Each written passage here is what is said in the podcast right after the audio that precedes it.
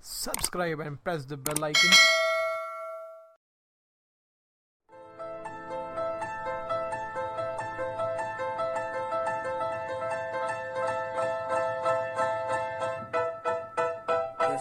Hey guys, welcome back to the Strength Mobcast. Today we have on our podcast a very new guest, and his name is Bryce Lewis. He's a world champion, and he has been the USAPL champion for three times in the 105 kg category. And he's a he's the co-founder of Strength Athlete and an online coach and a world-renowned athlete. So we have him today on our podcast. And Bryce, how are you doing right now? I'm doing great. It's uh it's morning here, and uh, I just had some coffee, and uh, I'm excited to be talking to you guys. Yeah. So as I was saying, Bryce, can you tell more about uh, yourself to the people? Yeah, um, I'm a powerlifting coach for um, raw drug-free lifters. We work with a few people who compete equipped, but for the most part, we coach uh, raw lifters.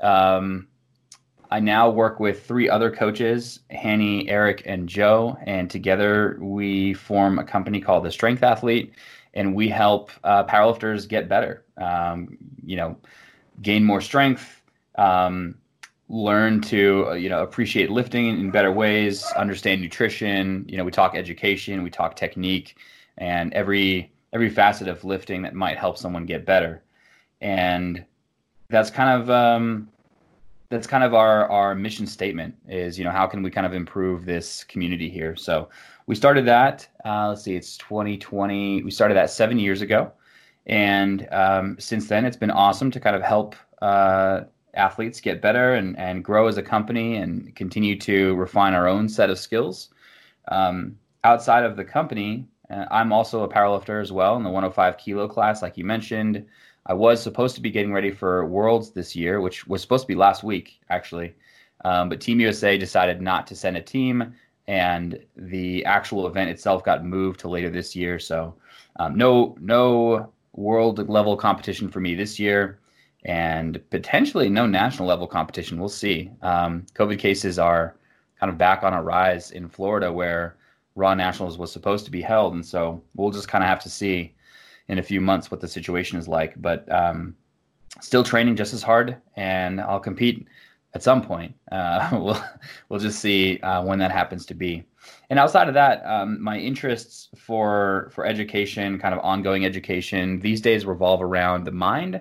So things around um, sports psychology, around uh, motivation, anxiety, performance, uh, and different ways of attacking some of those aspects that can prevent people from being their best selves. You know, burnout has been one, mental toughness has been one. So, um, just different ways to to help people continue to get better uh, in more ways than just strength training.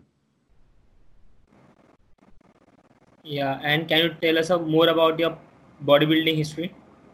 Yeah, uh, I started bodybuilding before powerlifting. Uh, so about uh, ten years ago, I was uh, 74 kilos or 73 kilos or something like that. Uh, so I've put on quite a bit over this period. Um, but that was the leanest that I got down to. I was, you know, 5% body fat or something like that. And competing in natural bodybuilding for a few years, I feel like I learned a lot about myself through the process of natural bodybuilding, about dedication, about, you know, discipline, discipline that's more than just, you know, going to the gym four days a week. It's discipline about, you know, measuring measuring your food exactly and you know having the right number of meals and you know just being objective with data and tracking your body weight and all those kind of things that that we need to do to be good bodybuilders and and it allowed me to be a better coach too so i, I never really was anything special in bodybuilding but i do feel like i learned a lot about myself and i did get pretty lean so that, that felt good and uh, you know, you like the way you look, but you hate the way you feel. So it's take one yeah. or the other. Very true. So how has the transition from bodybuilding to powerlifting has been for you? Uh, it's been nothing short of amazing. So I, I was doing bodybuilding, and then I started uh, doing a powerlifting competition in my off season from bodybuilding, thinking I'll I'll try this powerlifting thing, and then I'll go back to bodybuilding. And as soon as I tried powerlifting, I was you know decently successful at it early on and you know you don't have to track your calories as closely you have you know a full I don't know six six to ten kilo window um, that you can be in and still be in the same weight class. And I was having fun. You still get to train hard, and it gave me some new things to focus on. And you know, in, in bodybuilding, you care about the numbers that you're lifting somewhat, but in powerlifting, you care about the numbers that you're lifting a lot. So I was really attracted to how measurable powerlifting was and how quantified it is, and how you can kind of understand a system underneath that uh, kind of stuff. And so yeah, I, I, transitioned to powerlifting and kind of never looked back. It's been powerlifting for ten years or so, and I, I've I still continue to enjoy it and find new things to to get interested in. Yeah, so raw powerlifting has always been a big thing in uh, the US, or is it like a current thing? It's definitely growing. Um, so, just to give a little bit of a, a history from the IPF perspective, I think the first world level raw competition was only in 2010 maybe um, it was a, a classic cup uh, invitational thing and, and world level raw powerlifting is, is pretty new. It's you know powerlifting's history is equipped uh, ever since the 70s if you wanted to compete in powerlifting you compete single ply. And and that's kind of the the background of powerlifting. And, and raw powerlifting is pretty new. I will say in the united states the increase in raw powerlifting seems to kind of go tandem with the increase in CrossFit as well. So athletes are getting into CrossFit on the one side, discovering barbells and squats and, and how fun all that stuff is. And then uh, some fraction of those people discover, oh, I can just do this barbell stuff and, and not have to do handstand push-ups or whatever. And so they switch over to um, to powerlifting. And the two have kind of um, continued to grow together for quite a while. And we'll see kind of how that goes for the next five years. But that's that's been a little bit of the history of, of raw powerlifting. And I think people are very attracted towards the you know uh, CrossFit type of physique as well because I've heard most people you know uh, say that I want a CrossFitter type of physique as compared to a powerlifter type of physique. Yeah, yeah. Very few people take a look at an elite level powerlifter and think I want to look like that. Um, and that that's not to say that we're all fat slobs. You know what I mean? Like it it just really depends on the weight class and and who you're talking about. That said, there's a certain type of aesthetic for both bodybuilding and for CrossFit. You know, your shirt's off, you're you're sweating, you're outside, you're you got shredded abs. Uh, the crowd's cheering for you. That's that's a really attractive image for a lot of people, and I, I totally understand it. There's social norms around, you know, being lean and, and ripped, and uh, you know, people want uh, attraction from women and, and women want attraction from men and, and uh, i understand it so do you think uh, crossfit could be a more dangerous sport than powerlifting that's a good question um, i think the the perception that crossfit is more dangerous than powerlifting is is really overblown um, for a few reasons number one, I think what you see on YouTube with those fail compilations and stuff like that, that's a hand selected group of the, the times where people messed up. You know mm-hmm. what I mm-hmm. mean? And of course, we're going to see the worst of the worst when all you're doing is looking for the worst of the worst. But when we compare actual injury rates, we see a few things. We see the fact that both powerlifting and CrossFit are very safe. Um, and the fact is that, that most people who do CrossFit aren't training for the games where they're training, you know, uh, three hour sessions, seven days a week, uh, and training all these these skills and training in high levels of fatigue. They're training more like normal gym people. You know, they go to a class uh, three times a week. That's an hour long. They've got instructors that you know, even if the instructors aren't very competent, they're still doing relatively safe movements and relatively safe amounts. So the perception that CrossFit is very dangerous is probably well overblown. And I think another key difference here is the types of injuries you see from CrossFit athletes and the types of injuries you see from powerlifting are different. So mm-hmm. in CrossFit, you might see more acute things. Someone drops a barbell, someone, you know, hits their shin on a box or something like that. Uh, in powerlifting, the types of injuries you see are more chronic. You know, it's more like a an achy shoulder that just stays with you for a year, or it's a low back that just uh, is constantly hurting or something. So the chronic things they're not as glamorous and uh, and they're still just as dangerous and and they hurt just as much but it's just a little bit different you know what i mean yeah and do you think uh, crossfit is more famous than powerlifting there because you could see you know the uh, different events that are hosted every year because uh, Sheffield was going to happen this year, but it also got delayed towards next year. Yeah, yeah, I would say CrossFit is far more popular in the United States than powerlifting is, uh, both in terms of the number of people who do it. Uh, if you go into a coffee shop and you shout CrossFit, the number of people who understand what you're saying are, are well more than than uh, if you if you shout powerlifting. Um, I haven't done that test, but I'll report back to you guys when I when I go shout shout that in a coffee shop. But um, yeah, it's it's certainly more, and and you know, big sponsors like Reebok kind of help with that, and, and putting on these large competitions and having really good media teams, and it's it's this whole package. But yeah, certainly CrossFit is more popular. Yeah, and as you mentioned earlier, that for a big time, uh, it, Equip Powerlifting has been the face of powerlifting, and I think similar has been for India as well because in our you know uh, mentality that whatever happens in US after 20 years it comes to India. so for, yeah, so for until I think until 2015, uh, Equip Powerlifting was very you know in the flow, and since then from the last three four years, five years, Raw Powerlifting has been you know growing, and we are trying to get it to the next level as well. Yeah. Well, that should give you guys an advantage because you kind of get to see history play out in the United States first and then learn what happened here and then apply yeah. it in India. yeah. That's a good marker, yes. Yeah. yeah. So, Aniket, do you want to take it from here? So, Bryce, I had some questions for you. So, why powerlifters hate CrossFit so much?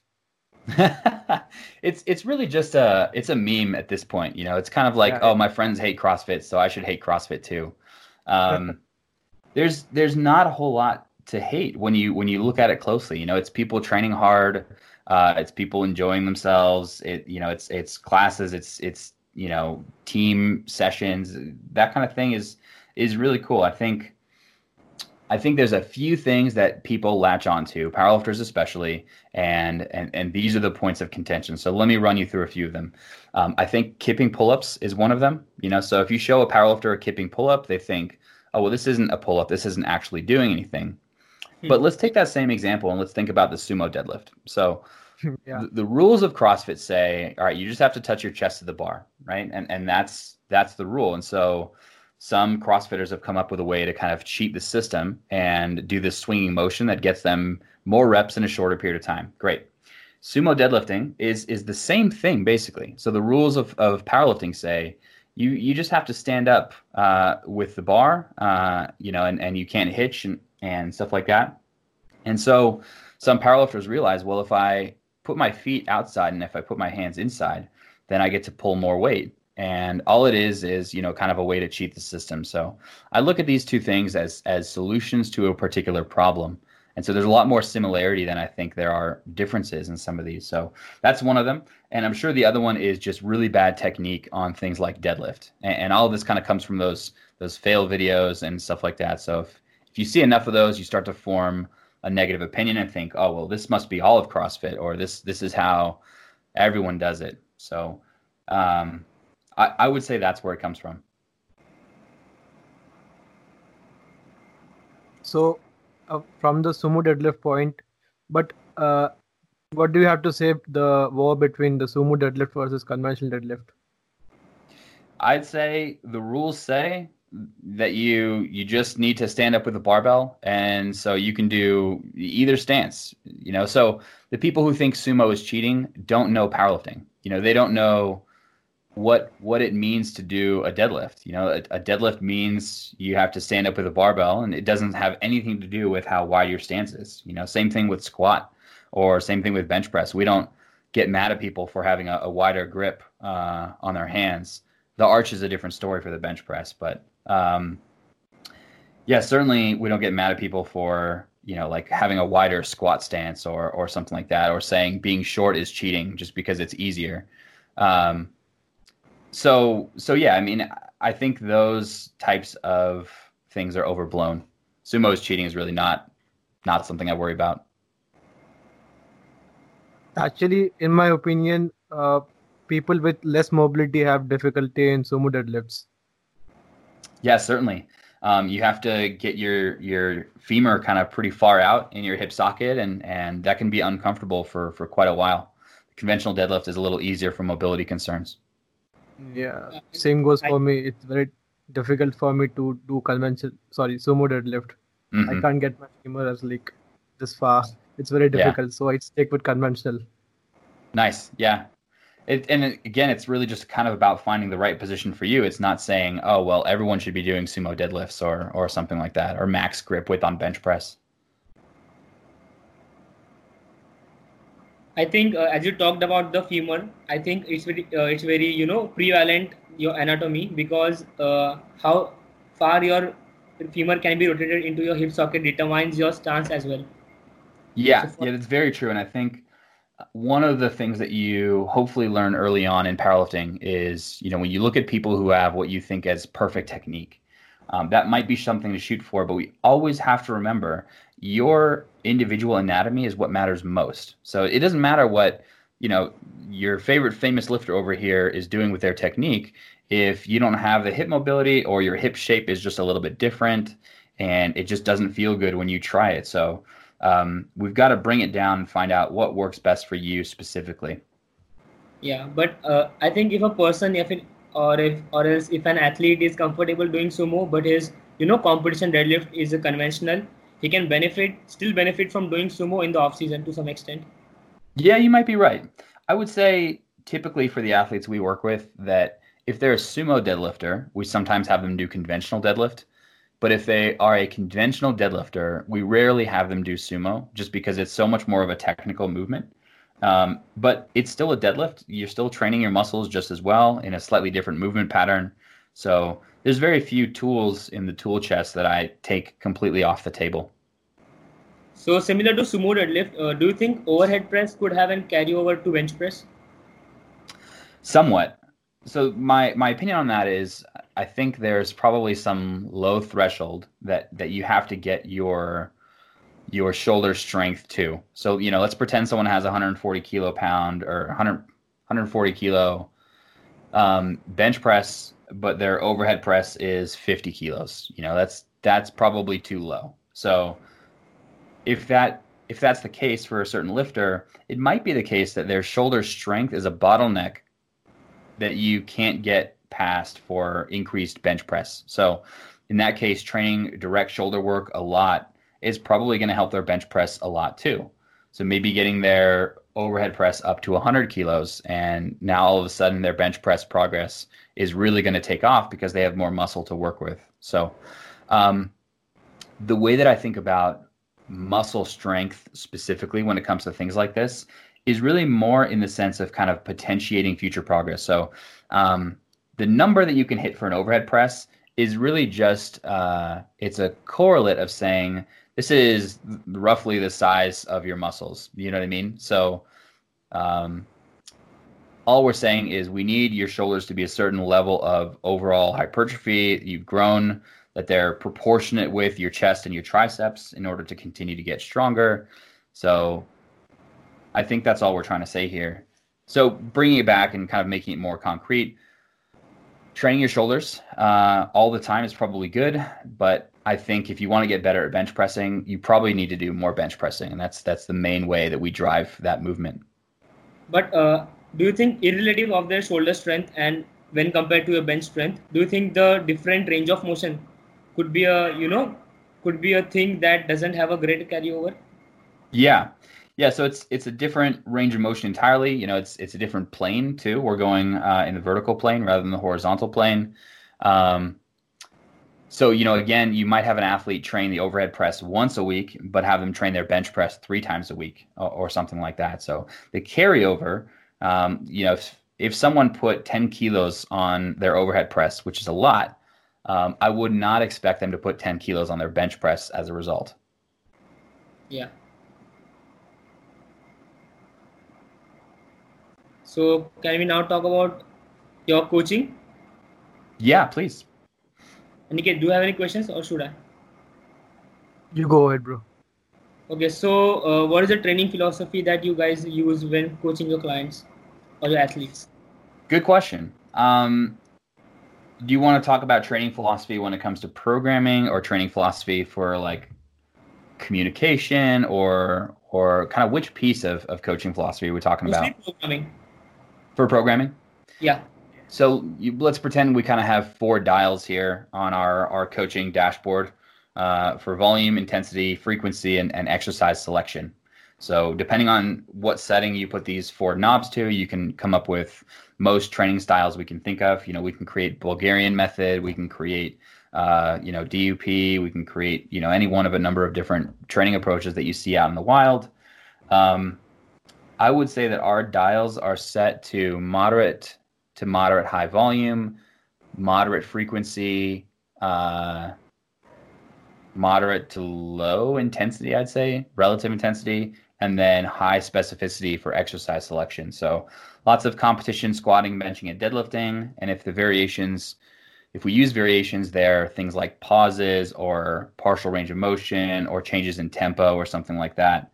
Um, and then athletes are really so we try very hard to make sure training is sustainable. That you know athletes aren't getting uh, buried in fatigue on a regular basis, and uh, you know we keep our ear to the ground for things like injuries and stuff. So that's why a lot of the other dials are set to just moderate. So you can expect to train the squat somewhere between two to four times a week, train the bench somewhere between two to four times a week, and the deadlift once to twice uh, and then a healthy amount of bodybuilding work after that to help with long-term progression as well.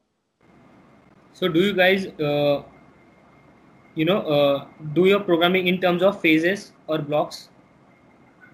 I would say we use blocks um, very loosely. So, over the course of somewhere between three to six weeks, you'll see a progression of, of increasing weight, and you'll see a group of very similar exercises and we use that as kind of a unit to uh, to see how progress was and to kind of test an idea.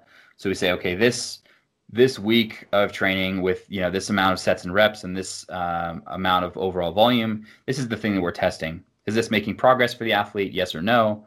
Um, is it making progress for their squat but not their bench press? And so at the end of somewhere between three to six weeks, we review and, and we ask ourselves what's working, what's not working, and maybe at the end of that period, the athlete has built up uh, a lot of fatigue because we're going heavy by the end of this.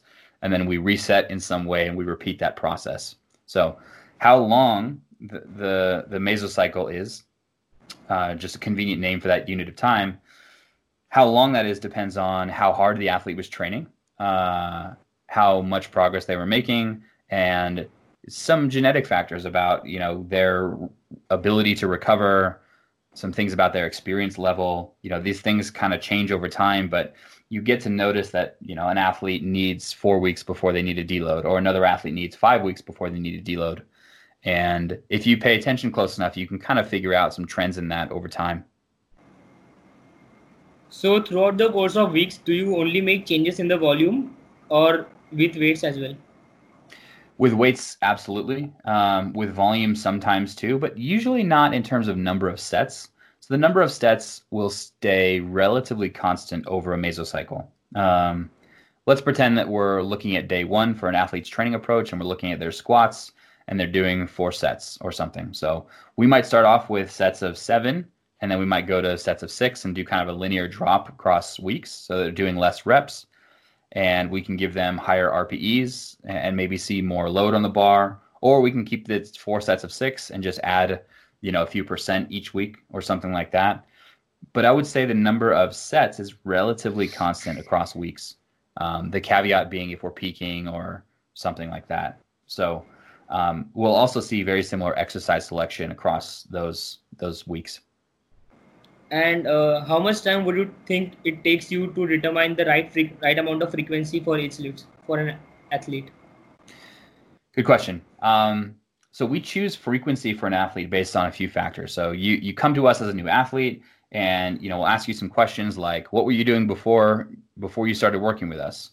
Um, looking back on on your past as an athlete where did you find your best success? So when were you making the most progress?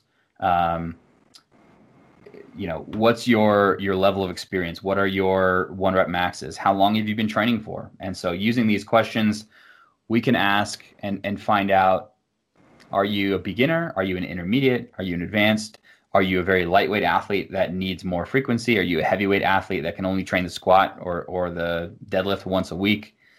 So we want to start off somewhere reasonable, somewhere that's not extreme. And then as we work with an athlete for a longer period of time, we can ask ourselves questions to kind of refine things or, oh, it looks like your bench press isn't progressing well, even though your squat and your deadlift are. Maybe let's try adding an extra day of um, some bench work to see if we can give you a little bit more volume. So frequency is important, but frequency is a vehicle for volume. So, you know, if we have, let's say, 10 sets, um, I could have the athlete doing five sets on one day and five sets on another day. Uh, but that's a lot of work. I, I might also divide that up into three, three, and four instead, which are a little bit more manageable sessions. So the, the important thing here is the overall amount of volume, not necessarily how you split it up. Okay. So talking about volume, don't you think uh, the you know the phase of hypertrophy or the block of hypertrophy deals with more of volume and strength deals with more of you know intensity. So mm-hmm. how do we equate that? Uh, good question. So if, if you want an athlete to train in in a higher overall amount of volume, then you would just keep the reps a little bit higher, uh, keep the RPEs somewhere in the six to eight RPE range, uh, and maybe give them an extra few sets, and and you're covered.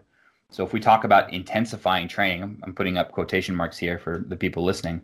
Um, all that means is you drop the reps down a little bit so the athlete can put more weight on the bar. So somewhere between five and less reps, the athlete can start to handle 80% or more on the bar and, and and now we're getting them to train strength and not just hypertrophy so um, as powerlifters, you know, ultimately what we care about is getting better at singles uh, because that's what we do in competition. So at some point, we need to work our way down and start training singles um, so we can have the athlete training in, in higher intensities.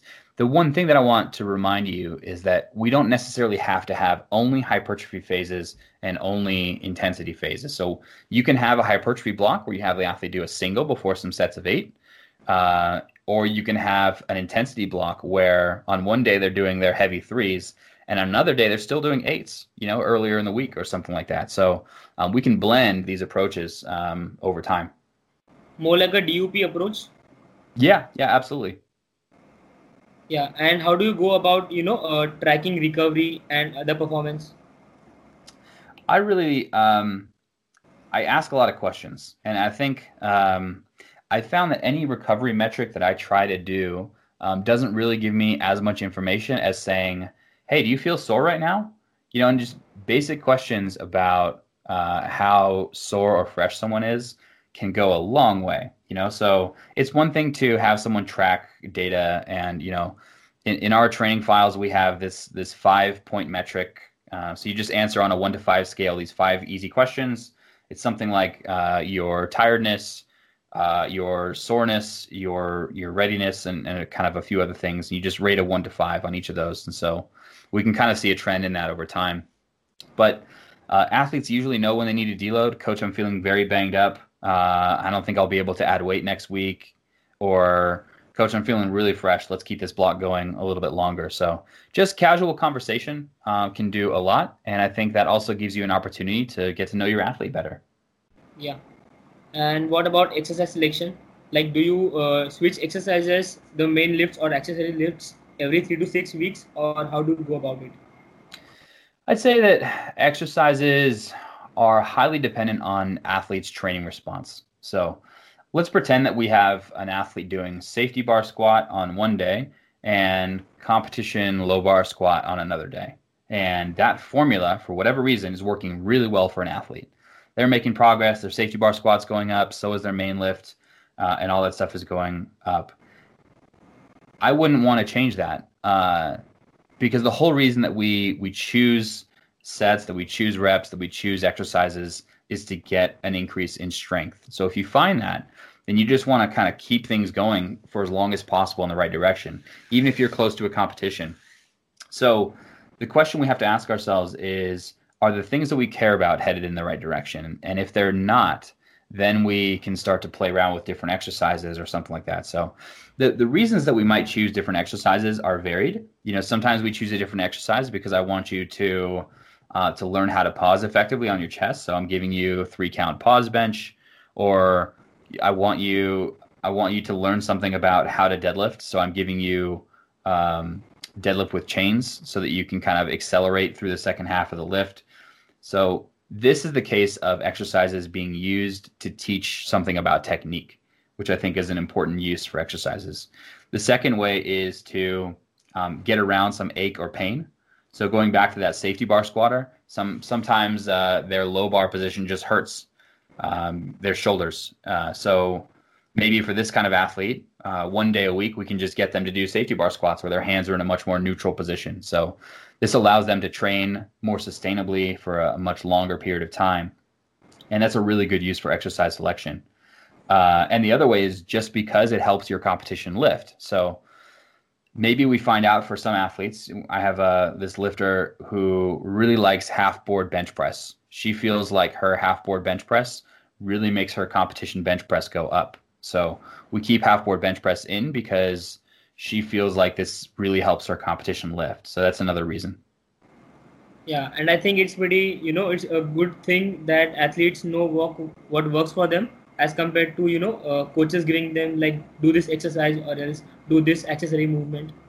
Yeah, yeah, I think so too. But it takes a it takes a certain level of experience in an athlete to be even able to come up with that, you know. And I guess the second question we have is always compared to the competition lift. So, yes, this pause squat might be working for you, but is it working for you more than competition squatting would be working for you? So, I guess that's the comparison that we always have to make. But yeah, um, I love working with athletes who are very in tune with themselves and and get to know oh well I, I really enjoyed when we had dumbbell bench press in there i feel like that was really good for my shoulders or or things like that. That piece of athlete feedback is really, really important. So how do you go about assessing a weakness in the range of motion or weakness of you know a muscle, particularly in the SBD? Like, do you look at their max attempts or how do you go about it? Yeah, it's it's really tough. Um, it's tough for a few reasons. So one reason it's tough is that just might be how they're built. So take a high level lifter. Um, take someone who who deadlifts 330 kilos or something like that. Okay, and they have what you might look at and say bad technique. So they're deadlifting and their knees come in and their back starts around a little bit, but they're deadlifting 330 kilos. So that person says, I want to work with Vedant. And when you start with him, are you going to change his technique or are you going to you know look at other things. So that's it's a real question, you know. And I've I've worked with some high level athletes who come to us, and I kind of want to play around with technique, but I kind of don't want to mess up a formula that they have. So part of the issue with technique is technique is dependent on uh, body structure and on this entire history this athlete has had of uh, sport up to that point. You know, so maybe they learned one specific way, and unlearning would actually make them weaker. So we don't want that either. So we have to ask ourselves: Is it worth it to change? Um, so so that's one piece of of figuring out weak spots. Another point of figuring out weak spots is by nature of the way that we squat, we bench, and we deadlift. Most raw powerlifters are going to be weak about two to four inches off the chest. Um, they're going to be weak right out of the hole on squat and they're going to be weak either off the floor for sumo deadlifting or close to lockout for conventional deadlifting. And if you find that, it's not a bad thing or something to target because that's the way that all powerlifters are weak. And so you could give them, you know, extra work uh, right around their weak point, you know, two board bench or pause bench or something like that. But you could also just get them stronger, and that would also give them the same weak point, but at a heavier weight. So um, it's complex for sure. And I think that weak points are sometimes worth looking at and a lot of times not worth looking at. Yeah. So do you think there are some, you know, accessory movements which are which could be beneficial for every person or every athlete? Yeah, I, w- I would say most athletes we work with get some kind of uh, direct quad work, direct chest work, direct tricep work, um, and then occasionally some athletes also get direct glute work, uh, direct shoulder work. And uh, I would say I would say that's kind of the core of of what athletes are getting. From there, you know, sometimes athletes get extra ab work, extra biceps, hamstrings, stuff like that. Uh, but almost all of our athletes also have extra quad work in the form of uh, leg press, leg extension, belt squat, hack squat, something like that, lunges. Um, and they also get some extra chest work that's either um, dumbbell bench or machine chest press or push ups or something like that too. And is it the same in the context of close variations on the SBD or it could be different for everyone? Could be different for everyone. So some people just get competition squat, bench, and deadlift. Some people get variations, and, and you know we talked already about why someone might get a specific uh, exercise variation. Yeah. But uh, so, I have a question over here. Yeah. yeah. So, uh, do, don't you think we are training for a particular uh, competition squat? Then why should we train a pause squat? Yeah, it's a good question. The, the question of specificity um, is basically what you're saying. So if, yeah. if we ultimately want to be good at the squat, why should we do anything else besides the squat?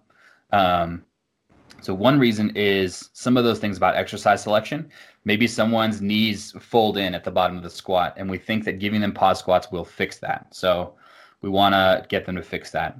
Uh, another thing is that the pause squat puts less weight on the bar, usually somewhere between 5 to 10% less weight on the bar. So sometimes we just want less weight on the bar. So this is called a self limited exercise. And it's just a way to get a decrease in stress for the athlete. And sometimes variations actually do more for us than the main lift, you know? So um, if you guys know the repeated bout effect, it's it's the idea that doing a movement for long enough decreases the growth signal that we're getting from that movement. So, you know, your very first time of doing bicep curls, your body's screaming, "Whoa, what the hell is this? I need more biceps on my biceps." Uh, and then you know the fifth time that happens, it's like, "Oh, I know this exercise. You know, we're just going to add a little bit of of muscle here." So, new exercises, even if they're subtle differences from the main lift um, have a, a larger increase in hypertrophy, and they might have a, an increase in strength as well. Other reasons we might use exercise variation are to prevent burnout. You know, so if you're working with an athlete and you're nine years in with working with that athlete and you've only ever used squat, bench, and deadlift, I would be surprised if you got to that point and the athlete wasn't begging for a new exercise. You know what I mean? So we want training to be fun. We want to give them something new to play around with, some something new to learn as well. So that's a real thing that we want athletes to worry about. And I think uh, adding close variations like pauses in the SBD could be, you know, a, a better way to teach the athlete to be stronger and more stable or tighter in that particular range of motion. For example, in the bottom or at the beginning. Yeah, yeah, that's absolutely right. We might learn real things about our main lift, the thing that we care about, by doing other things. So the, the easiest way to think about this is, you know, I, I came from a background of volleyball and uh, in volleyball, you learn a skill by breaking it down into parts and learning about each of those parts. So um, I don't know how much your listeners know about volleyball, but you know, let's pretend someone gets a set and they go up for a swing. Um, they're doing this three-step approach. Their arms swing back. Uh, they jump up. They plant their feet. They're targeting the ball. They're up in the air, and they go to hit that. It's a very complex movement. Um, I used to train uh, athletes anywhere from age 12 to 18. So young kids kind of first learning this skill. And it would be absolutely dumb of me to say, all right, we're ready. All you do is you go up, you jump, and you hit the ball. You know what I mean? And expect it to be perfect. We have to break this skill down into smaller pieces for them to learn those pieces and then put those pieces together. And the same thing is true for squatting, benching, and deadlifting.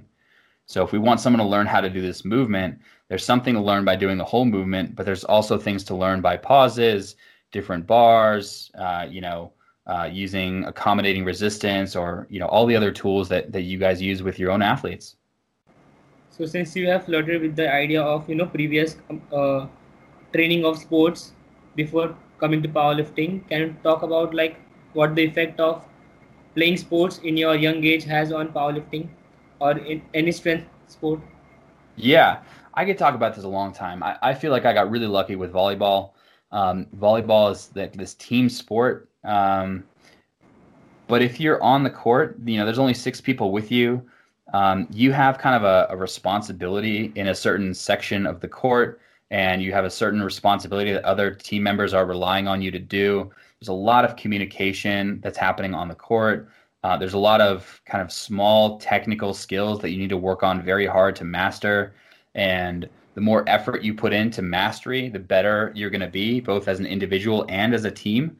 Um, and those kind of lessons about, you know, more work equals more reward, and uh, teamwork is important, and communication is important. Those kind of things have transcended sport for sure for me, and I've learned to be a better powerlifter as a result.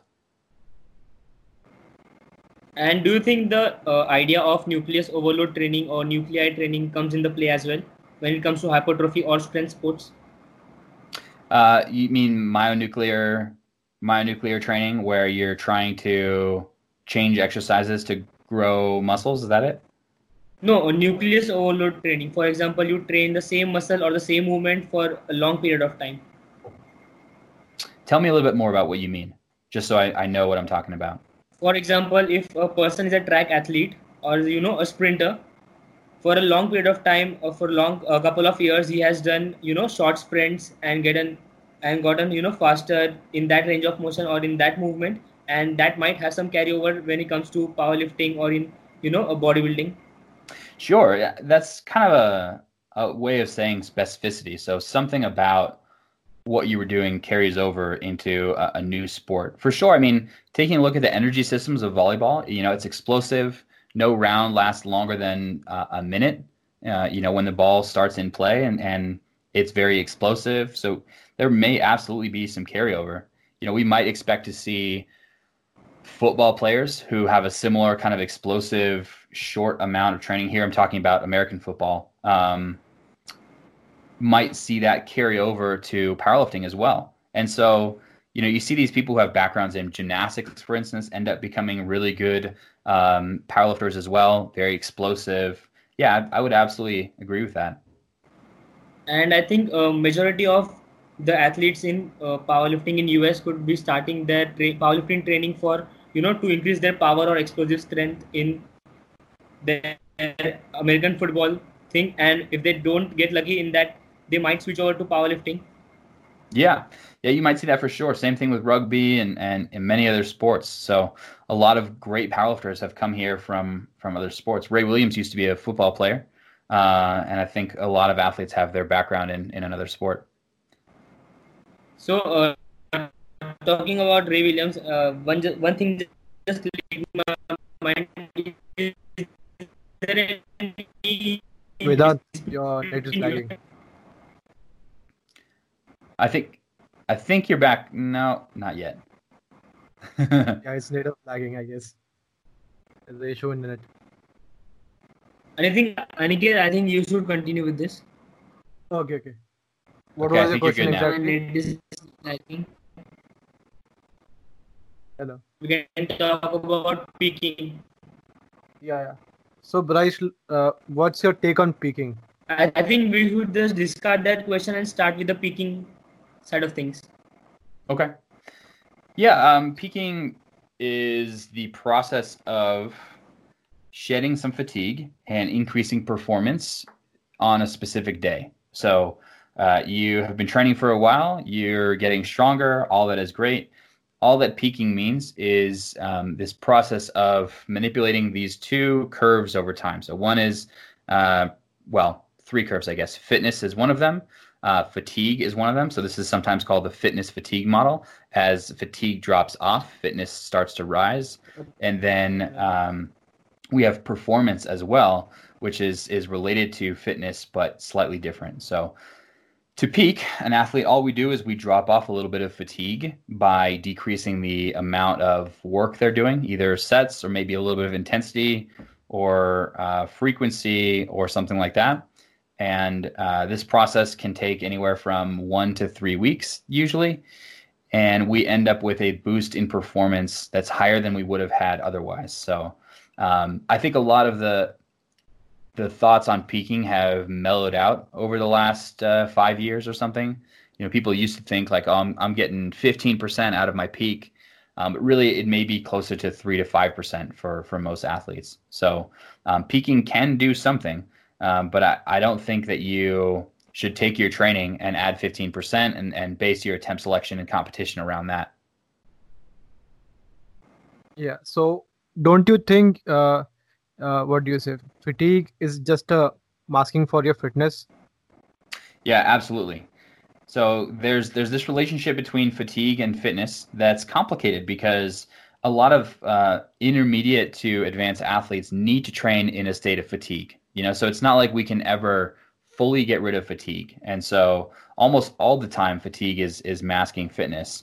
And the other side of that same coin is if we have an athlete ever get down to let's say 10% fatigue, if if you could make a scale of of 1 to 100%, um, that might actually decrease their performance because they're so used to training in a state of slight fatigue that being completely fresh actually makes them perform worse. You know, they're not as practiced with their skill. They forgot how to squat. Uh, you know, they forgot what it feels like to have this bar on their back. So this fitness fatigue relationship is important, but it's not like going down to zero fatigue is is what we want most. So we want to decrease fatigue. We want them to feel fresh, um, but not so fresh that they get rid of their their ability to make progress. Okay. I think so, getting uh, out of peak is very difficult in India because you are informed about the meets like a week or two before. Yeah, that's insane. Um, I can't imagine. Well, actually, you you almost have to change your training style uh, a lot in order to be able to get ready for something like that. Yeah, yeah it's very difficult. And it's pretty interesting uh, as well because if you see the old timers powerlifters, you will see them training like close to their max, always you know in the training and singles and doubles. And the philosophy behind that could be like uh, the meet is, will be a surprise like a surprise test for them. So they should be yeah. always ready for it. I, I, can't imagine trying to get ready for something like that. You know it'd be like just to just think of the the long term example of it. It's it's like the olympics and saying well we don't know when the olympics is going to be. It'd be anywhere from january to december. You just got to be ready. And i think that would be terrible for athletes. And so um, I hope there can be some change at the level of the organization or something like that to give more notice to the athletes because that would be hectic to train for. Actually, yeah, uh, we know the dates for the nationals and stuff, but we don't know the dates for state and district. So basically, we gradually, if we get some gold medal in district, we go to state. If we get a gold medal in the states, we go to nationals. Mm-hmm. So we don't know the dates for district and uh, state. We get a confirmation for nationals uh, three four months before. Wow, wow. That I, I feel like uh, well, I hope that India kind of standardizes things and says, look, our nationals is always in early October. Our state our state is always in February or something like that. And so even if you don't have an exact day, uh, you know, early, you still know approximately when it is, and then ideally something like 16 weeks before the competition you know exactly when it's going to be yeah it's just yeah, two we weeks know like two as, weeks. as i've told you like the thing comes very late to india like you guys get noticed like two months or three months in prior about the meet we get like one week ago like wow. bro tomorrow's the meet we, you have to compete like how am i supposed to peak in this such time and then yeah, so so that would absolutely change how you train. And so I understand yeah. these old time bodybuilders training heavy all the time because you have to be ready, I guess.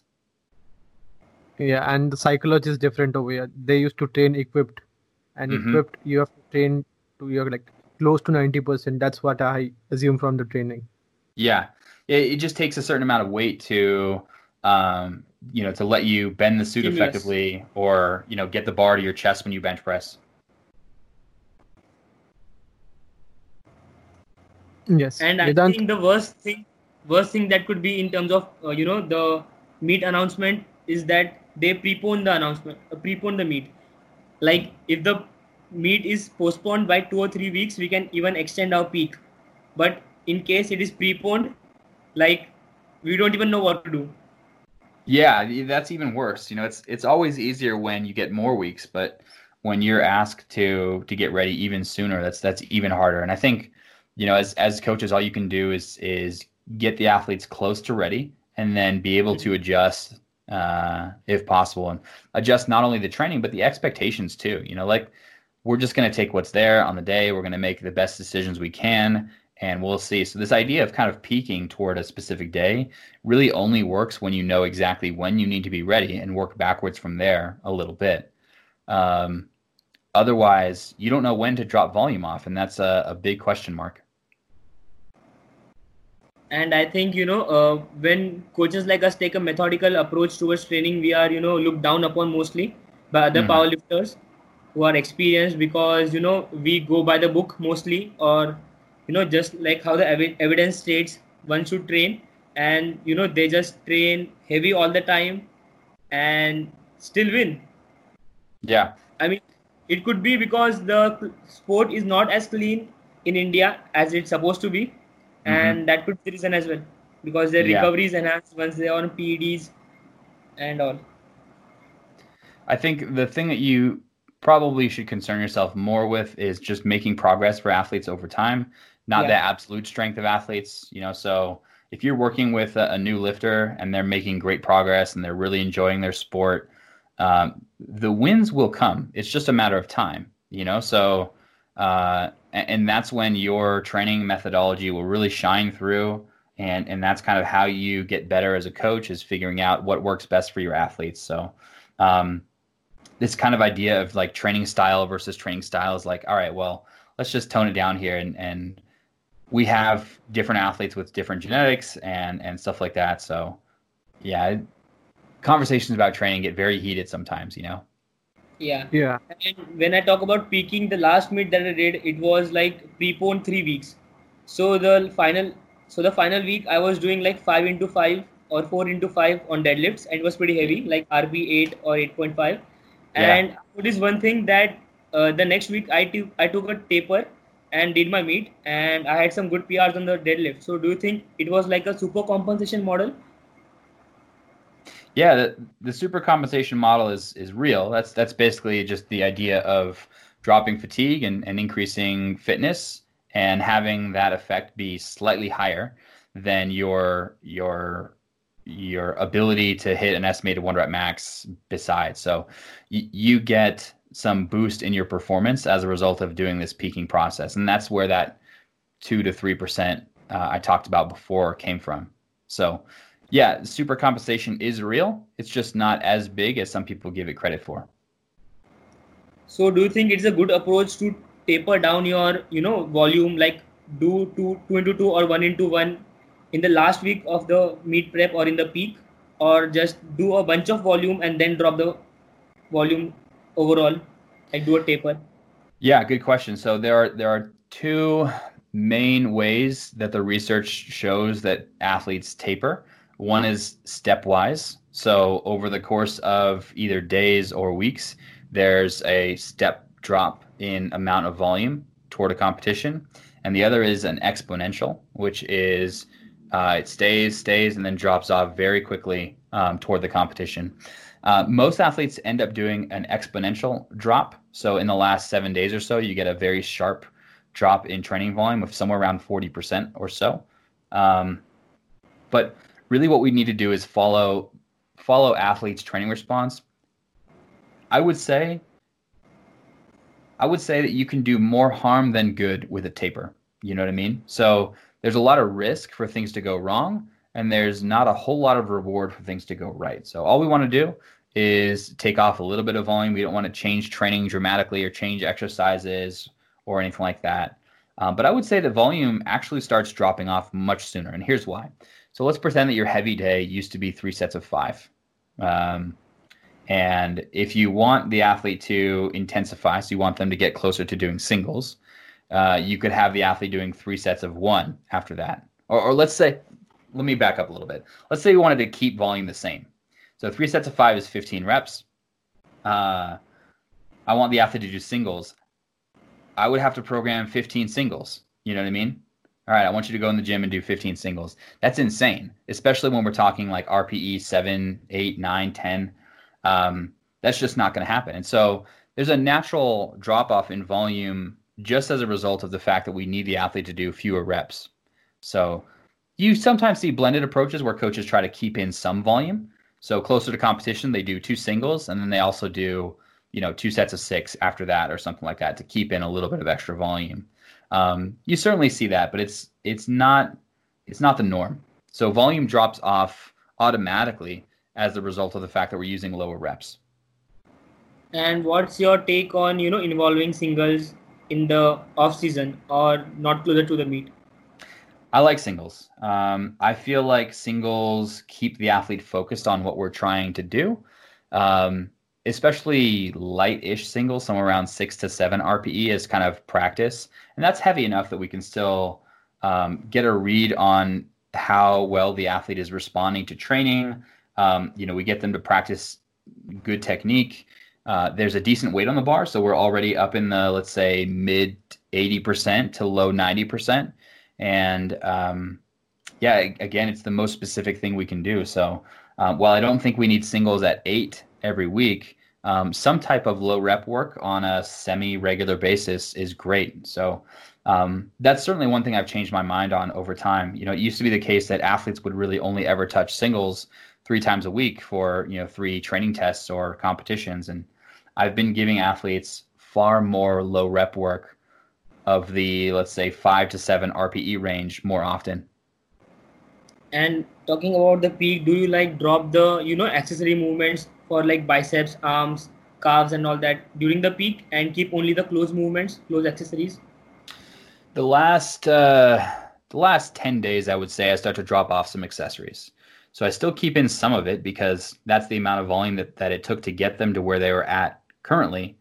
Um, but you know, is it is it really important to train your biceps seven days out from a powerlifting competition? Probably not. You know, is that type of fatigue preventing you from from being your best powerlifter? You know, so let's take out a little bit of leg pressing, maybe. Let's take out a little bit of of benching work uh, in the same way that we're taking out a little bit from the main lifts too.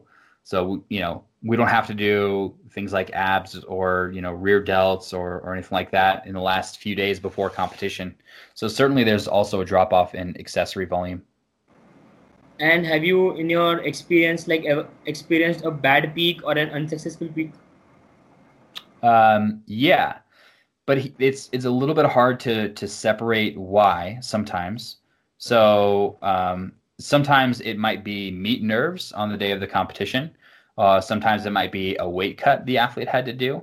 Uh, sometimes it might be travel the athlete had to go through. So there are more reasons than just the taper and the peak for why why someone didn't perform well in competition. That said, yeah, I've had uh, I've had times where I dropped off too much volume for an athlete, and they felt like Bambi uh, on the platform, just you know, like they forgot how to lift, and you know, I, I feel very bad, and I learn from those mistakes and try to be a better better coach going forward and and you know we, we go on. I've had other cases where i kept in a little bit more volume um, than i should have and the athlete did well but maybe not as well as if we took more volume out so um, i'm not perfect you know i, I miss the mark uh, sometimes and I'll, I'll be the first to admit that and all i can do is kind of try to learn and get better from meet to meet for athletes Mm, uh, Bryce, I had a question for you over here. Yeah. So, uh, how do you think? How do you think like a taper should work for different athletes? Um, tapers are very similar across athletes. You know, it's it's just a drop off in volume and either keeping or reducing a little bit of intensity. So you get done with your heaviest lifting somewhere between seven to ten days out, and uh, you know, kind of once you finish that, I'm I'm still here. By the way, my camera just uh, shut off. Yeah, yeah. Um, it it just overheated, and uh, it's a problem I've got to go get fixed. It's getting uh, back to the point. Um, yeah, the, the process of tapering is really similar. The only difference is when you start the taper and how steep the taper is, and and this kind of depends on uh, the athlete you're working with. So I would say the first time you work with an athlete, just go middle of the road uh, and just kind of see how that how that works. And if you find out that that the athlete needed a little bit more taper next time, you can try tapering a little bit sooner, uh, and you can have them do their heavier lifting a little further out from competition. So maybe maybe their last deadlift instead of being seven days out from competition is ten days out. or maybe instead of 10 days, it's 14 days out. So you kind of manipulate factors like that to ultimately get up with the best performance. So to, to give you a real case um, for myself, we have switched from doing my heavy deadlift at 10 days out to doing it two weeks out. So um, now my heaviest work is two weeks out. And then at seven days out, so instead of 14 days out, instead of seven days out, I'll just do a single at like seven RPE instead of like nine RPE. And that has my deadlift feeling better in competition. So I'm just carrying less fatigue. I'm still practiced. I'm able to lift my best. And that kind of stuff is really just learned through trial and error. You know, I wish there was a shortcut to say, ah, looking at these factors, we know exactly how you're going to taper. But the real reality is there's a lot of trial and error, and you just need to pay attention, ask questions, and learn from mistakes. Mm, yeah. So, what uh, uh, what do you think about the mistake uh, people make in the competitions, like eating different kinds of food on the competition day, trying different? Yeah, yeah, yeah. No, no curry on the platform. Uh, no learn that one. You're talking to Indians, man. yeah, I know. Um, really, when it comes to competition, I want athletes to change as little as possible. Um, so, no new foods, no new uh, supplements. Uh, you know, don't don't sleep any less than you usually do. Uh, you know, don't try any crazy weight loss techniques, or uh, you know, don't sniff ammonia in competition if you don't ever sniff it in training. So the, the least we can change from training to competition, the more predictable an athlete's performance is going to be. So um, that I think drives a lot of what I'm trying to get at with with athletes is how can we get your most predictable performance out. So keep keep foods as uh, you know kind of neatly digestible as possible. Make sure the athlete has seen the competition venue or knows what to expect. Kind of the, the least things that surprise you, the better off you'll be. So, what is the weirdest post weigh-in recom food items that you have think you have seen people you know consume? Oh yeah. Yeah, no, no question on that. I have, I have my favorite. There's a local competition that uh, one of my lifters, David Moore, um, brought some spaghetti, uh, and he put soy sauce on his spaghetti and ate that uh, right after weigh-in. So in his mind, it's it's high carbs and it's high sodium, which is is what you want. But the particular combination is uh, insane. He couldn't even finish it because it was so gross. and I think it's been pretty funny that I have seen people, you know, just gulp out soy sauce and even the, you know, the the liquid that pickles have, that as well, just for the sodium. Oh yeah, yeah, that's that's very common over here. I, I know of a few athletes who even do that before training sessions. so, uh, can we talk about attempt selection now? Yeah, please. So, what's your take on it? Like, how do you go about assessing an athlete and its, you know, attempt selection? Right. So the athletes made some progress over their training. You know, from from the beginning of their training cycle to where they are now, close to a competition and you know you've got the fact that they did a single at eight and it was you know some weight. They did a single at nine on bench press and that was a different weight. And you know you've got some data on maybe a double they did on on the deadlift. You can take a look at the estimated one rep maxes from those numbers. Uh, you can also take a look at what their previous best was and uh, just combine kind of multiple pieces of information. And that'll give you a picture of what you might expect the athlete to be able to do in competition. So there's a few ways we can talk about attempt selection. Um, one is that we want the first attempt to be somewhere around a seven to eight RPE, the second attempt to be somewhere around an eight to nine RPE, and the third attempt to be somewhere around a nine to 10 RPE. So, in those large ballparks, you can start to figure out um, what might be best for an athlete. Another way to think about it is the first attempt is somewhere around 91%. The second is somewhere around 96%. And the third is somewhere around 100 to over 100%. Um, we like the athletes to take slightly bigger jumps from first to second attempt or equal jumps from first to second as second to third. So, you know, something like 10 kilos and then seven kilos or seven kilos and seven kilos or something like that. Um, and then outside of that, we just want the opener to be something that is absolutely safe. So, something the athlete can, uh, you know, just wake up out of bed, have 15 minutes of warm up, and be able to hit, you know, very easily. So there's no risk of missing an opener. They're very confident in it, and it's really just a stepping stone to the second attempt.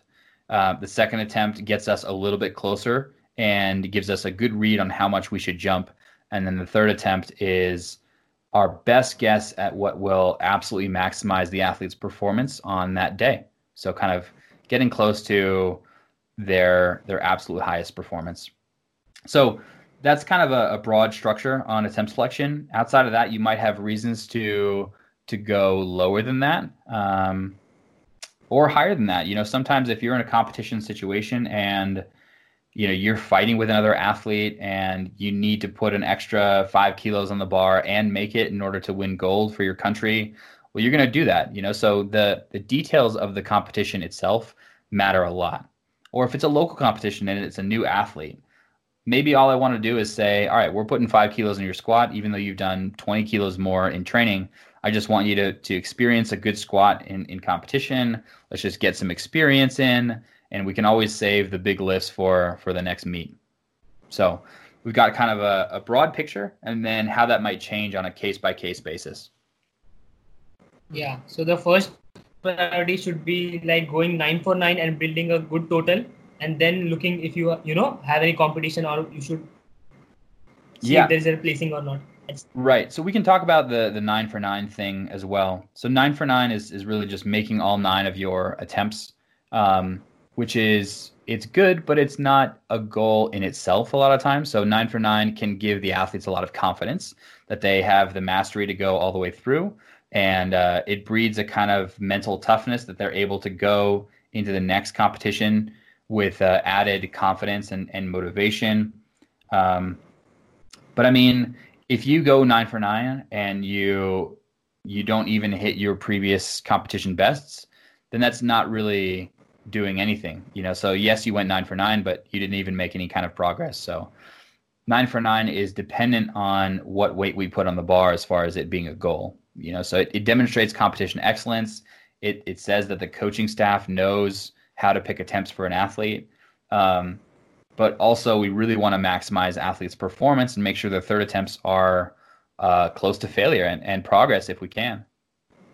Yeah, and since you talked about the first and second attempt, like 91 to 92 percent of the, you know, so was it of the estimated one rep max or the previous one rep max? Yeah, that's that's usually off of the um, the new max that we're looking at. Yeah. So, uh, do you like have a pre-decided your new one rep max or the estimated max? Um, I try not to. So if we're using estimated one rep maxes, you want to be very careful that you're using good data. So if, if I did a, a set of 10, uh, the estimated one rep max I get from that might be like 100 kilos off, like a, an insane amount off. So just to give you an example, um, a long time ago, I did a set of two 275 for 10 on deadlift.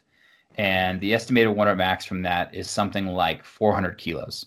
You know what I mean? It's it's insane, and it, it would be crazy to program off of that estimated one rep max. So we really want to use um, either triples, doubles, or singles at RPE 8, 9, 10, and look at maybe five of those, and then take the average of those, and that'll give you a much more reliable number than you know higher rep sets or something. So um, we use those, and then also use the numbers the athlete is hitting. So sometimes athletes hit outright PRs in training. You know, so they did a single at, at nine and it was a new one rep max for them. So that's great. And that kind of should go into your your calculations.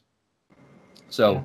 we don't have to give the athlete 10 kilo PRs every competition. Sometimes just taking two and a half, the very next two and a half is is all we need.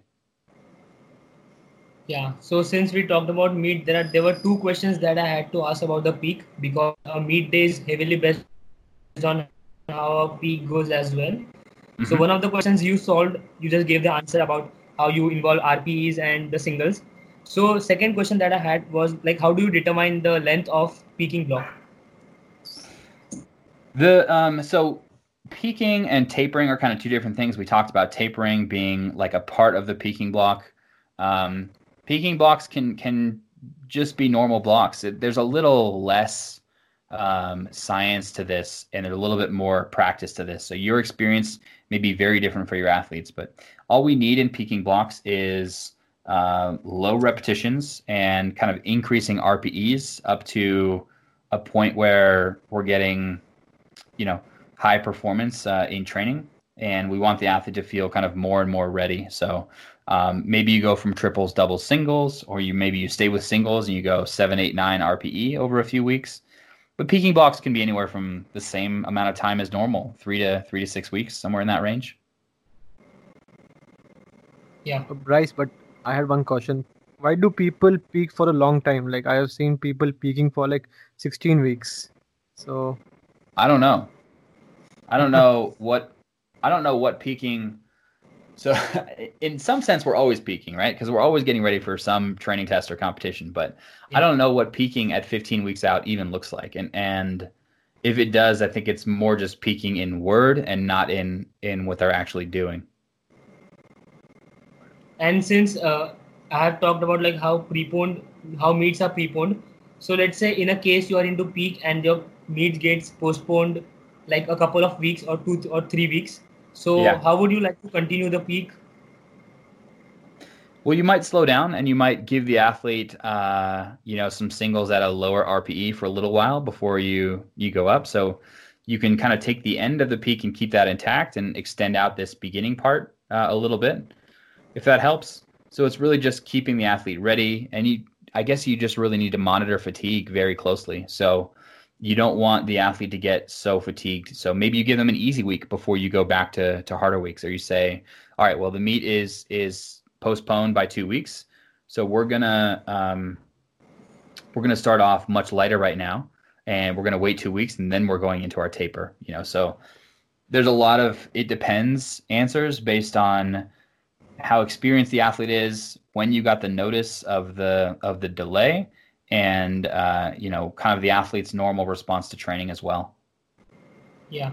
So as you said that it might change from athlete to athlete, but uh, for general recommendations, could we see the lighter week a drop in intensity or in volume as well?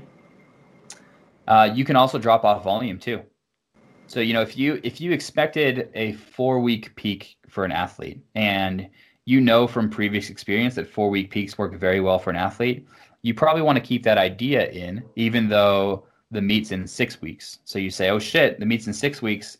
We're going to make training easy for uh, a few weeks and we're just going to keep in some of those adaptations to low reps. So, you know, we'll have you do two easy weeks, but we'll give you some singles at, you know, six to seven RPE. Then we'll go into our taper, our peak and taper. Yeah. And in the case if the meet is preponed, like a couple of weeks in? Yeah, in that case, there's probably a few ways you can go to it.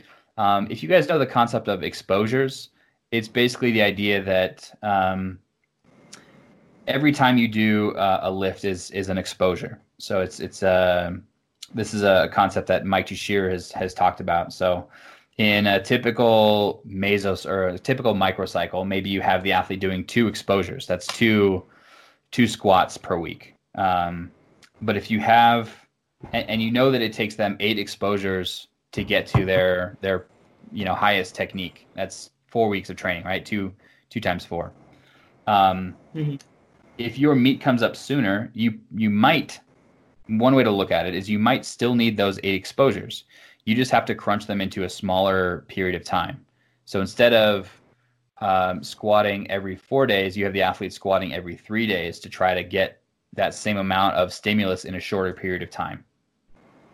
Something like that would be one idea. The other idea is just like, oh well, we're just going to toss out week three, so we're going to jump from seven RPE to nine RPE, and uh, and that'll let you get to your end a little bit quicker. So you just take this gradual peak and you just make it a steeper hill instead. I think this part will be very beneficial to the Indian athletes because I think it's pretty prevalent in Indian programming or you know how the meets are programmed basically. Yeah. Yeah. So since we talked about meet, uh, can we talk about the two different type of athletes? The people, you know, the athletes who have nerve day jitters and the people or athletes who are very stoked for the PRs. Sure. Yeah. So how how has your experience been, and you know what differences in programming do you face when you have to you know program for these two athletes or make an attempt selection? So um, can you describe the two athletes again? So first person is you know he's very neurotic or he's very nervous for his attempts for uh-huh. his mid or PRs, and the second type person is very stoked, you know, full hype with ammonia and you know just banging metal songs ready to PR. Yeah, yeah. So let's let's talk about let's talk about the first athlete. Um, first athlete is the one who's very nervous in competition. I think I think the one thing that helps more than anything. So the day of competition, there's a lot of uncertainty. There's uncertainty in uh, what the competition is, what will my performance be, how will the day go, you know, um, what numbers are we going to do. As a coach, the more uncertainty we can remove, the better performance we're going to get from an athlete, the more calm and collected and ready they're going to be. So we remove uncertainty by telling the athlete this is what the judges are looking for. This is what our first attempt is going to be. These are the two numbers we're going to pick between for our second attempt. This is what happens if we miss an attempt. This is what happens if we make an attempt. This is what we're going for. This is our backup plan. Uh, this is what I want you to eat. This is what I want you to sleep. So, kind of giving the athlete as much information as possible uh, removes their uncertainty. And you know, you can tell them this is how you're going to feel. You're going to feel a little bit nervous when you go out there, but after your first squat, you're going to calm down and you're going to feel great. Um, so removing uncertainty is a big key for a lot of athletes to get them to have their best performances. And that's just done by talking. So by kind of running them through in advance what they can expect. Um, so that helps out a lot.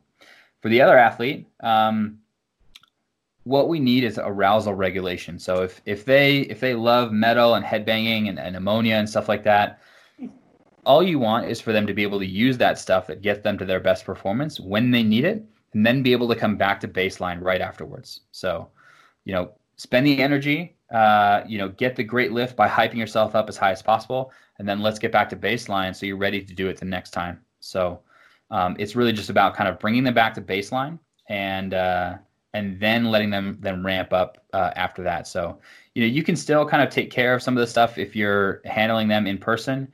You know, you can give them their chalk when they need uh, you know, give them their ammonia, tell them when they're three out, when they're two out, and that way they can kind of get in their zone and perform as best as possible. And then immediately after the attempt, uh, you know, let's just kind of have them return back to baseline, put on some classical music, or just take the headphones out or whatever uh, before they they do it again. So.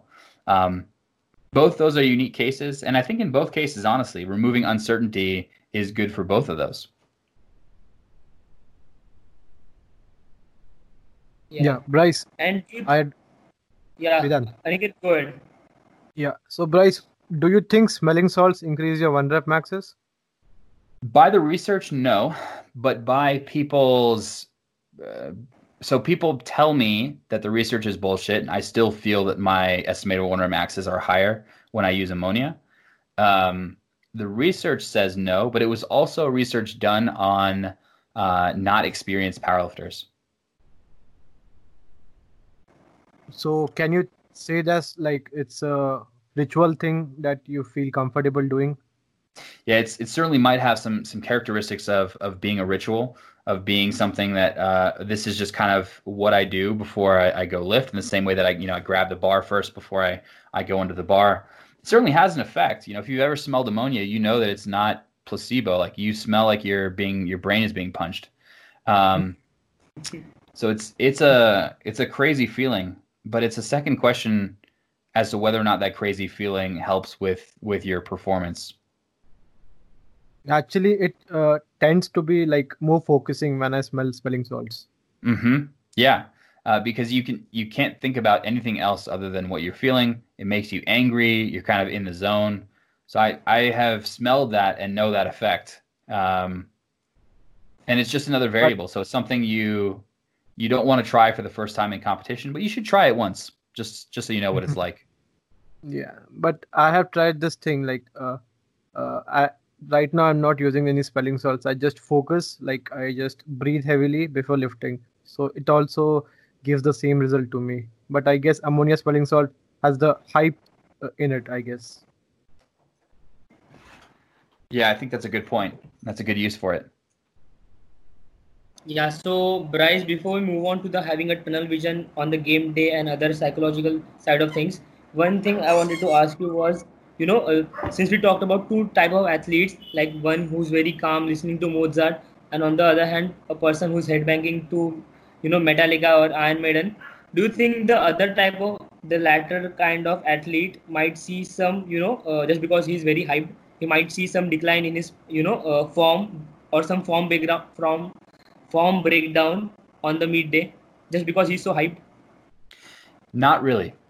However if you have the the mozart athlete listen to the metal music then you might see some form breakdown. So here we're talking about what's called the individual zone of performance uh, or zone of functioning izof um, and it's the idea that all of us kind of have some sweet spot for what our state of arousal is when we do a specific task. You know, so um, I've got some certain state, and it's probably different for my squat, my bench, and my deadlift. And, and you've got some certain state, and maybe it's different. And Owen, Owen Hubbard's over here at an 11 uh, when he goes out to the bar every single time. And so everyone's kind of got their sweet spot. And, and that's truly where we get the best performance. Where we run into problems is when you step out of your zone. So if, if the metal athlete starts listening to Mozart, we get poor performance, or if the Mozart athlete starts listening to metal, we get poor performance. It's really just about kind of keeping the athlete in their specific sweet spot. Yeah, and I think as you mentioned earlier, bringing that habit person back to baseline could work well with this as well. Yeah, for sure. Yeah. So now that have we, you know, uh, flirted with the idea of having vision having a good mindset in the you know on meet day can you can you just uh, you know talk about the baseline psychological things that an athlete should have on meet day yeah yeah i would say on meet day there's a few things um, but so so mental toughness is this kind of catch-all term these days for all these characteristics that that we want the athlete to have so mental toughness has pieces of uh, coping strategies. It has pieces of kind of being able to bounce back from setbacks, being able to stay focused on your task, um, you know, kind of keeping technique under pressure. All of these things um, fold into this idea of mental toughness. So if, if there's anything we want for athletes, it kind of falls under this mental toughness umbrella. Um, but specifically, I think coping resources and focus on self are probably two of the biggest things. So in competition, you're not worried about other athletes. You're, just worried about the things you can control specifically. And when things go wrong, you're able to correct back to baseline very quickly. I think that's really important too. So you miss an attempt, you miss a first attempt uh, because you were high on your squat. Um, instead of crying about it and letting it kind of affect the next three attempts, you just you snap out of it. You take a deep breath. You control yourself. You go out. You repeat the weight and you crush it and you go to competition depth and now you still have you know another seven lifts uh, ahead of you and you can still have a great day. So how long or how short do you let negative things affect you? Yeah so i think uh, you can add to this. A couple of years ago you did a podcast or a talk with mike Tuchscherer on stoicism. Yeah. So it has a similar thinking or philosophy you know similar to what you just said yeah it does. Um, it's about just being able to control only the things you can control and not worrying about the things that you can't. So you know if, if someone else is over there lifting 300 kilos i can't do anything about that unless i want to go over and kick them in the knees. Um, so it's really just kind of about focusing on yourself and your own efforts. Um, and that's freeing too because it prevents a lot of the worry that you might have about whatever else is going on around you. And how can we transition that off the platform as well? Like people, you know, in the off season or in the peaking or in the training as well, people have outside sources of stress, and how can they, you know, manage this stress and create a tunnel vision? There's there's a lot of things you can do. Um, kind of coping resources is one. So coping resources is a, is a term that kind of catches all these things like uh, deep breathing, visualization, compartmentalizing. Um, so for athletes who are, are stressed a lot, they've got a stressful job, maybe you just create this boundary that when you step in the gym, uh, you're just focusing on what's going on in the gym and you forget whatever else is going on in your life. You just kind of focus on the zone. You just pick that stuff up later on. Uh, it's hard to do that sometimes. You know, if, if your girlfriend just broke up with you, um, have have fun trying not to think about that while you're training. You know, sometimes we just can't get things out of our mind. Um, but certainly being able to focus on what you're trying to do at any one given time. And a lot of this is is trial and error. It's it's getting better by overcoming adversity over time. So small bits of adversity and getting better at overcoming those. Yeah. I think as Indians we should not be talking about having a girlfriend, but on the other hand, we should talk about how visualization can be, you know, incorporated in your, uh, you know, training and daily life as well. Sure. Yeah. So you're you're under the squat bar and you know you're you're getting ready to lift and you think about maybe the best time you ever squatted. You know think about how how that felt what your body was was doing as you were moving um, how powerful did you feel? You know how did the bar feel on your back? Were your friends cheering for you? You know were you listening to your favorite song? You just kind of want to bring yourself back to that moment and make that experience as real as possible for you um, and and that kind of visualization can help make you a better lifter.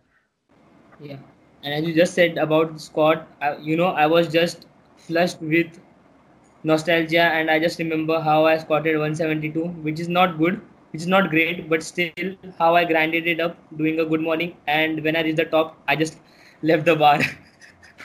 I bet that felt really good for you, and uh, and those those memories uh, kind of help make you a better lifter in the long term too you can lean on those when things are hard. You know, you can say this is this is why I do all this because of that feeling right there. Yeah, and I think it's very uh, it gets you very aesthetic as you know uh, you attempt PRs and it's a very happy moment for you as a powerlifter. Like you attempt PRs on the platform. That's the most important thing for you. Mm-hmm. Right. Right. And uh, I think yeah, just one thing, Aniket. I, yeah so I think uh, I heard this thing. I don't know if on uh, Mark Bell's podcast or somewhere. Like uh, the person was, or Dave Tate's podcast. I don't remember, but the person was saying like, uh, if you are given with a squat attempt, which is a PR or something, you should be performing it, uh, thinking the way that a gun is hold on to your child's head. Do you agree with that, or do you think a person should, you know, just forget about it and focus on lifting? Ah, man, that's kind of extreme. if I was lifting like a gun was being held to my imaginary child's head, I don't have a, a child, but I can imagine maybe what that was like. Uh, I'd be terrified every time I went to squat, and I don't know yeah. if that's the best the best way to lift. So that might work for some people, but saying this is how everyone should lift is probably too extreme. Mm-hmm. Yeah, Niket, go ahead. Yeah, Bryce. So I have this question: like, when I uh, perform PR, but uh, I'm not uh, very happy with that. What to do about that then? Like I want to get more out of it. Sorry, more what? Like uh, when I do my PRs, I'm like I can do much better. So is it a good thing to have in like the mental form, or should we be happy with the PRs we have? I think anytime you PR, you should be happy with it. Uh, it's okay to, to want more. Um, it's okay to not be ever fully satisfied, but you have to stop and and recognize your success as you're going through it, you know? Because if you're always looking at the next PR and not looking at the current PR, then you miss a lot of what powerlifting is about. You know, it's about the moment and celebrating. It's not about, you know, this number uh, that you need to hit at some point. So, um, what I'm saying is there's this balance in between being hungry for for the next uh, the next lift for a specific number, but you have to recognize your success along the way. Yeah. And Bryce, what you just heard was coming from the strongest junior of India. Yeah. so it's it's okay. It's okay to have and I mean, I think this is the case for all athletes, you know, to kind of just compare yourself to, to high level athletes and say what I'm doing isn't good enough look at uh, this lifter over here, look at the number they hit. I go through that all the time, man. So, so what we're talking about is external frames of reference versus internal frames of reference. So the internal frame of reference says, I've never squatted this weight before, ever. That's amazing. I'm happy with that. The external reference says, well, I know I just squatted, uh, you know, 260, but this guy over here is squatting 300.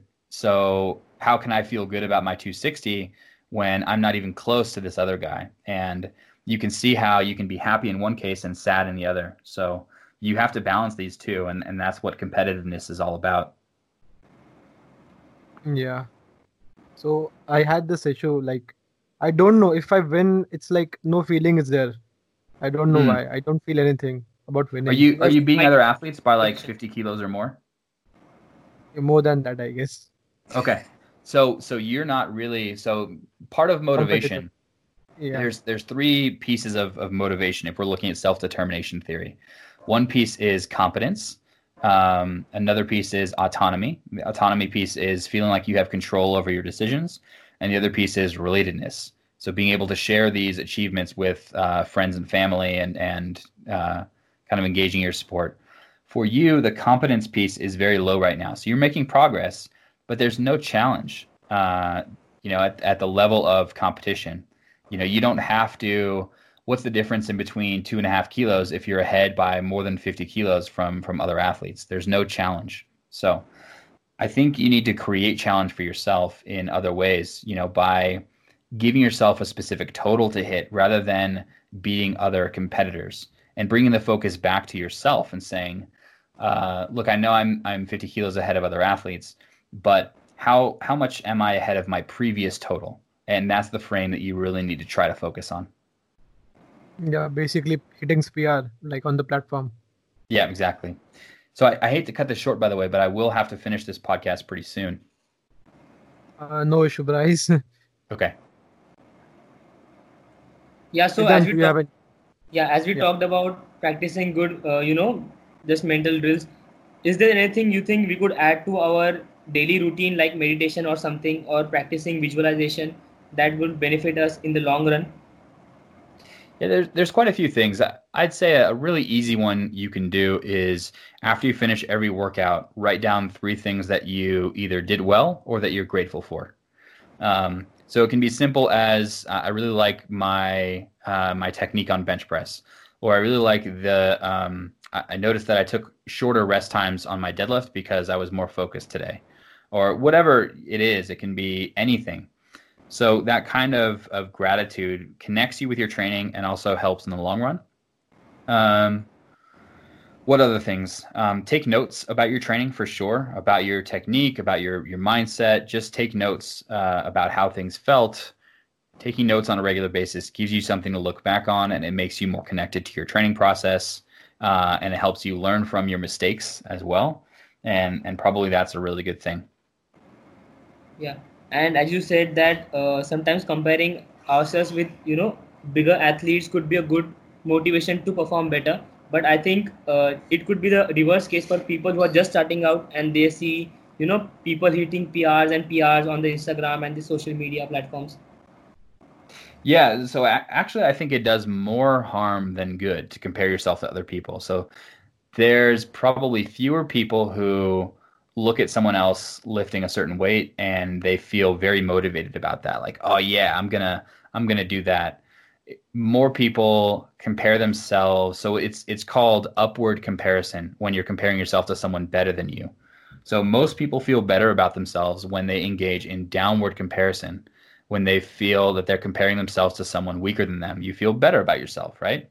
So um you have to be careful about comparing yourself to other people. And remember that you control exactly what you see on social media. So you can unfollow or follow whoever you want. Uh, no one's forcing you to follow, you know, the top people in the IPF or anything like that. So decide for yourself if it is a good thing for you or a bad thing for you. Mm, yeah, yeah. and so I think the only comparison one should do is like how how stronger or what the total was yesterday or like in the last meet and what it is now. The only comparison should be of the previous you. Yeah, that's exactly right. Aniket, you had to add something? Nothing. That was it, bro. So, uh, just one last thing, Bryce. after that we will end this podcast so do you ha- do you see what are the common mistakes that you see coaches do and what are some tips for new newly you know newly formed coaches trying to make their athletes stronger